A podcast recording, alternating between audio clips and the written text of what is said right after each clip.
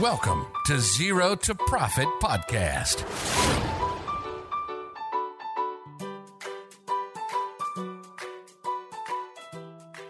สวัสดีครับ ขอต้อนรับเข้าสู่ Zero to Profit ซีซั่น3ครับ เจาะ เอกสารธุรกิจ โดยพี่หนอมแท็กปักหนอม แล้วก็น้องนุช Zero to Profit ครับผม ซึ่งตอนนี้เป็นตอนแรกครับ เราจะมาคุยในเรื่องของใบเสนอราคา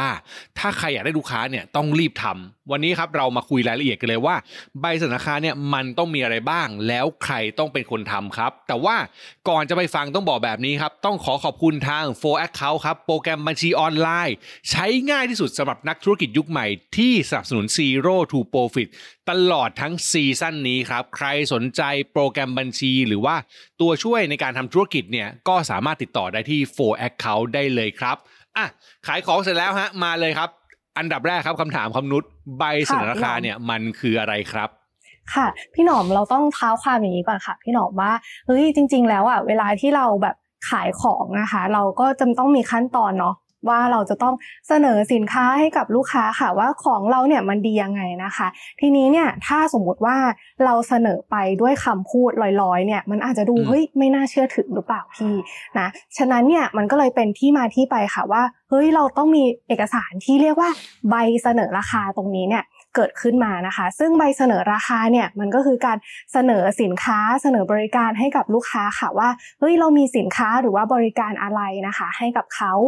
ราคาเท่าไรจำนวนเท่าไรนะคะ แล้วก็มีเงื่อนไขยังไงบ้างนะคะ ในใบเสนอราคาตรงนี้ค่ะพี่อะงั้น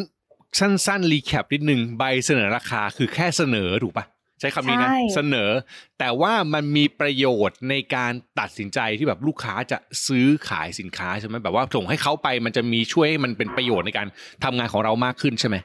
ใช่ถูกต้องเลยค่ะ ก็สำหรับประโยชน์ของใบเสนอราคาเนี่ยมันก็จะมี 2 เรื่องนะคะ ที่เอ่อจะมาเล่าให้ทุกคนฟังนะคะ เรื่องแรกก็คือว่า มันจะทำให้ลูกค้าตัดสินใจซื้อสินค้าเราเนี่ยได้ง่ายขึ้นนะคะหรือว่าเราขายของได้ง่ายมากยิ่งขึ้นนะคะ เพราะว่าเวลาที่เราออกใบเสนอราคาเนี่ยมันก็เหมือนกับว่าเรามีเอกสารนะที่น่าเชื่อถือให้กับลูกค้าเขารู้ว่าสินค้าเราเนี่ยสเปคเป็นยังไงนะคะ จะติดต่อใครได้นะคะ เพราะว่าบางครั้งเนี่ยลูกค้าบางคนน่ะไม่อยากจะซื้อของถ้าเขาไม่รู้ก่อนว่าเขาเนี่ยจะซื้อมาจากใคร แล้วก็เงื่อนไขสินค้าเป็นยังไงบ้างนะคะ ฉะนั้นการออกใบเสนอราคา มันอาจจะทำให้ลูกค้าเนี่ยอ่าเชื่อ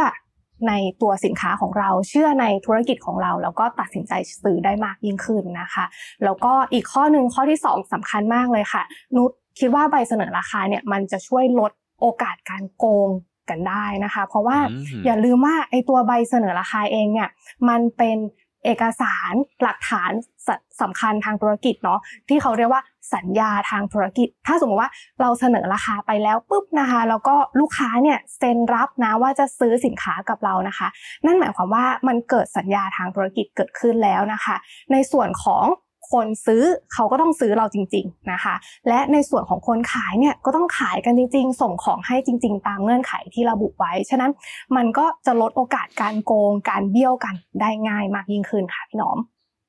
อ่าที่พี่เคยเจอมาพี่พี่แชร์แบบนี้คือใบเสนอราคาเนี่ยมันคือสิ่งที่แน่นอนเขาจะได้เห็นชัดเจนนะว่าเราขายอะไร คือบางทีเราบอกเรามีของขายรายละเอียดหรืออะไรพวกเนี้ยมันอาจจะไม่ชัดถูกปะเราก็ต้องมีการใช่เสนอ หรือทำรายละเอียดให้เขาเห็นพอเขาเห็นเนี่ยเขาก็ตัดสินใจได้ง่ายขึ้นแหละ อันนี้เรื่องหนึ่งกับอีกใช่เรื่องค่ะหนึ่งก็คือที่เมื่อกี้นุชพูดเนี่ยสำคัญมากคือลดโอกาสการโกง เพราะว่าพอเขาตกลงจะซื้อ เขาจะต้องเซ็นเนาะถูกปะใช้อารมณ์ประมาณนั้นที่แบบว่ายอมรับว่าจะซื้อเรียบร้อยแล้ว ซึ่งมันก็จะมีลักษณะของการเป็นสัญญาไกลๆว่าโอเค ฉันไม่ใช่แบบจะซื้อด้วยด้วยปากเปล่า มันจะมีบางคนที่เคยเจอแบบอะเอามาเลยเท่าไหร่เอามาเลยแล้วพอเอาไปจริงแม่งไม่เอา ใช่ถูกปะถูกต้อง แต่อันเนี้ยมันจะช่วยให้แบบชัดเจนว่าโอเค พี่หนูเสนอไปเท่านี้นะ แล้วทุกอย่างมันต้องราคาประมาณนี้ แล้วพี่ก็ต้องเซ็นรับว่าโอเค พี่ซื้อเท่านี้ในราคานี้ และเดี๋ยวเราไปเข้าสู่ process การซื้อขายต่อไปก็คือให้มันชัดเจนตรงนี้ไปเลย แต่ทีนี้อ่านุชมันมีเรื่องหนึ่งที่พี่ว่าแบบหลายคนสงสัยแล้วก็เจอบ่อยในฐานะฟรีแลนซ์ด้วยฮะต้องถามแทนเลย คือพวกใบเสนอราคาเนี่ยคนจะนึกถึงสินค้าเนาะก็คือขายของอืมแต่จริงๆเนี่ยค่ะพวกธุรกิจบริการเนี่ย มันควรจะต้องออกไหมแล้วก็มันจำเป็นไหมครับ คำถามนี้ค่ะ เป็นคำถามที่ดีมากเลยค่ะ พี่หนอมเพราะว่าหลายคนสงสัยกันมากเลยนะคะ คือนุชอยากให้ทำความเข้าใจ 2 เรื่องแบบนี้ค่ะ เรื่องแรกก็คือว่ารูปแบบของเราเนี่ยถ้าสมมติว่าเราขายบริการเนาะไม่ว่าจะเป็นรูปแบบนิติบุคคลนะคะที่เป็นบริษัทนะคะ หรือรูปแบบบุคคลธรรมดาที่เป็นฟรีแลนซ์นะคะ ยังไงนะคะก็ควรจะออกใบเสนอราคา ให้มันชัดเจนเพื่อที่จะให้ลูกค้าตกลง เงื่อนไขการทำงานของเราให้ชัดเจนด้วยนะคะ แล้วก็เรื่องที่สองค่ะก็คือว่าเราบอกว่าบริการของเราอะมันไม่ใช่สินค้าถูกไหมฉะนั้นอะ ข้อมูลที่เราใส่ในใบเสนอราคาค่ะ ก็จะเปลี่ยนจากว่าสินค้าเป็นอะไร เป็นว่าเราบริการอะไรให้กับเขานะคะ ทีนี้เนี่ยเงื่อนไขการบริการเนี่ยมันก็ต้องมีพีเรียดของการให้บริการใช่ไหมคะว่า เราจะบริการจากพีเรียดนี้ถึงพีเรียดนี้เนี่ยระยะเวลาประมาณเท่าไหร่นะคะ เราก็ต้องระบุให้ชัดเจนค่ะในใบเสนอราคาตรงนี้ด้วยนะคะ เพื่อป้องกันการเข้าใจผิดนะคะ แล้วก็ที่สำคัญค่ะ ถ้าสมมติว่า เรามี detail เพิ่มเติมนะ ยกตัวอย่างเช่น เป็น graphic designer เรามี portfolio อะไรอย่างเงี้ยเราก็จะแนบไปตัวในใบเสนอราคาตรงนี้ด้วยนะคะ เพื่อที่จะให้ลูกค้าเนี่ยตัดสินใจซื้อบริการของเราได้ง่ายมากยิ่งขึ้นค่ะอืมจริงๆบางทีมันระบุได้ด้วยถูกปะก็คือถ้าบริการมันจะระบุชัดเจนเลยว่าทำอะไรให้แล้วก็สมมุติว่าถ้ามันมีการพูดแบบแก้ไข แก้ได้กี่ครั้งอะไรเงี้ยเขียนได้เลยเนาะสมมติถ้าแบบบางคนเขาทาเป็นพวกดีไซน์มันจะต้องแก้บ่อย ก็อาจจะบอกว่าในราคาเสนอราคาตรงนี้เนี่ยสามารถแก้ได้ไม่เกินสามครั้งนะ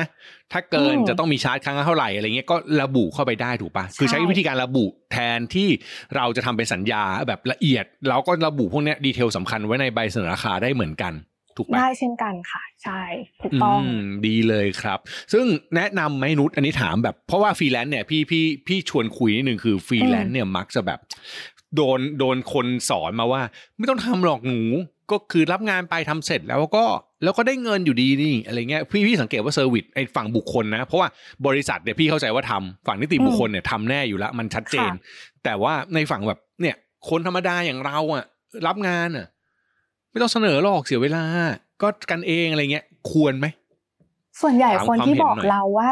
ไม่ต้องเสนอหรอกจะเป็นลูกค้า นี่เออใช่อยู่แล้วอ่าฉะนั้นเนี่ยมันก็จะทำให้เราเสียเปรียบนะถ้าในฝั่งเราที่เป็นฟรีแลนซ์ที่แบบให้บริการเนาะเพราะว่าแน่นอนอะช่วงที่เราแบบบริการอะเราเราใช้เวลาของเราในการบริการถูกไหมถึงแม้ว่าเราจะไม่ได้ส่งของอะไรก็แล้วแต่ มันก็แบบเกิดแมนอา์เกิดขึ้นอะเกิดแบบการทำงานเกิดขึ้น แล้วถ้าเกิดว่าเราไม่เสนอราคาให้ลูกค้าตกลงอะอยู่ดีๆถ้าลูกค้าแบบมายกเลิกกลางคัน เนี่ยเราก็เหมือนถูกลอยแพแล้วเวลาที่เราเสียไปในการทำงานเนี่ยมันมันไม่มีอะไรมาแบบ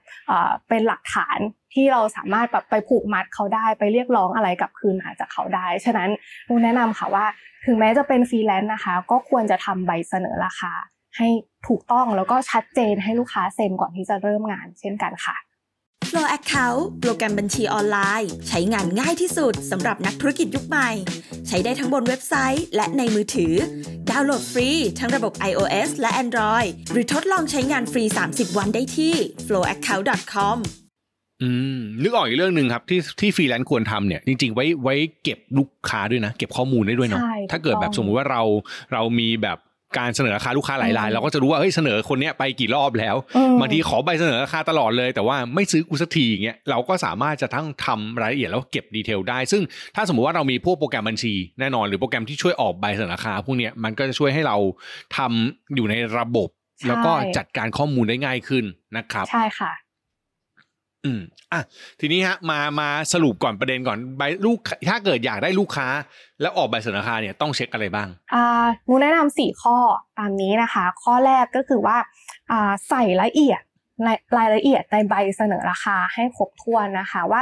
สินค้าเราเป็นอะไรบริการเราเป็น อะไรนะคะจำนวนเงินเป็นเท่าไหร่นะคะ แล้วก็ถ้ามีเงื่อนไข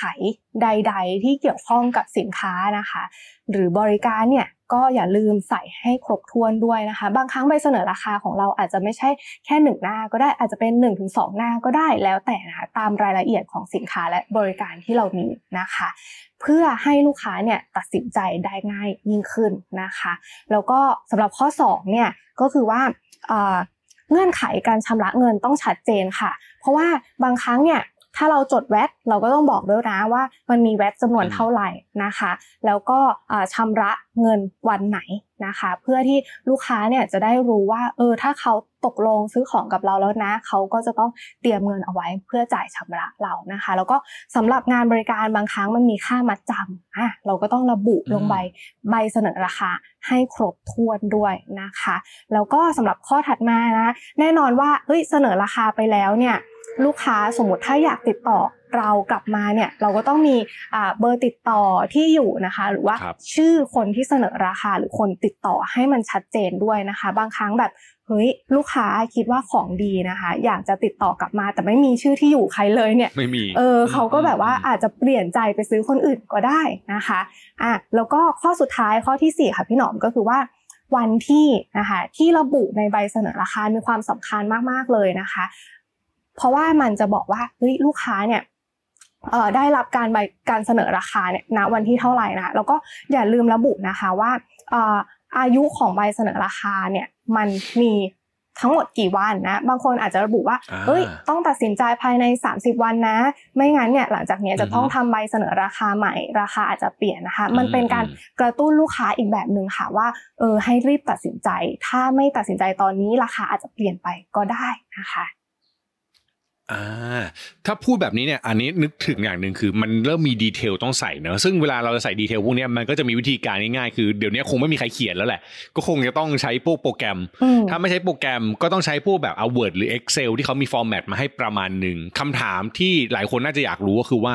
ใช้พวกโปรแกรมแบบไหนดีฮะใช้ Word Excel พอไหมใช้ PDF มานั่งพิมพ์ทีละอันดีไหมหรือว่าใช้เป็นพวกโปรแกรมแทนดีกว่า ค่ะ จริงๆ ไม่ว่าจะ Word หรือว่า Excel นะคะ หรือว่าโปรแกรมเนี่ยก็ออกใบเสนอราคาด้วยกันได้ทั้งหมดนะคะ แต่ว่ามันก็จะมีข้อดีข้อเสียแตกต่างกันไปเนาะซึ่งเดี๋ยวเราจะยกตัวอย่าง Word ขึ้นมาก่อนเนาะโปรแกรม Microsoft Word เนี่ยเป็นโปรแกรมที่ฟรีนะที่พวกเราทุกคนมีในเครื่องคอมพิวเตอร์เราแหละ แต่ว่าข้อเสียของมันก็คือว่าเวลาที่เราแบบเหมือน set template ใบเสนอราคาเนี่ยมันก็จะจัดเรียงแบบ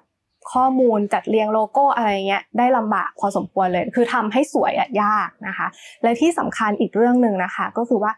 มันไม่สามารถแบบคำนวณตัวเลขได้แบบเป๊ะๆอะมันอาจจะเกิดการผิดพลาด เวลาที่เราใส่ตัวเลขลงไปใน Microsoft Word ก็ได้นะคะ อันนี้มันก็จะมีความหมายสำหรับการแบบขายของสำหรับเรามากๆเลย พอตัวเลขผิดเนี่ยเออเงินที่ได้รับมันก็เปลี่ยนไปเลยถูกไหมคะอะแล้วถ้าเกิดว่าเราเปลี่ยนมาใช้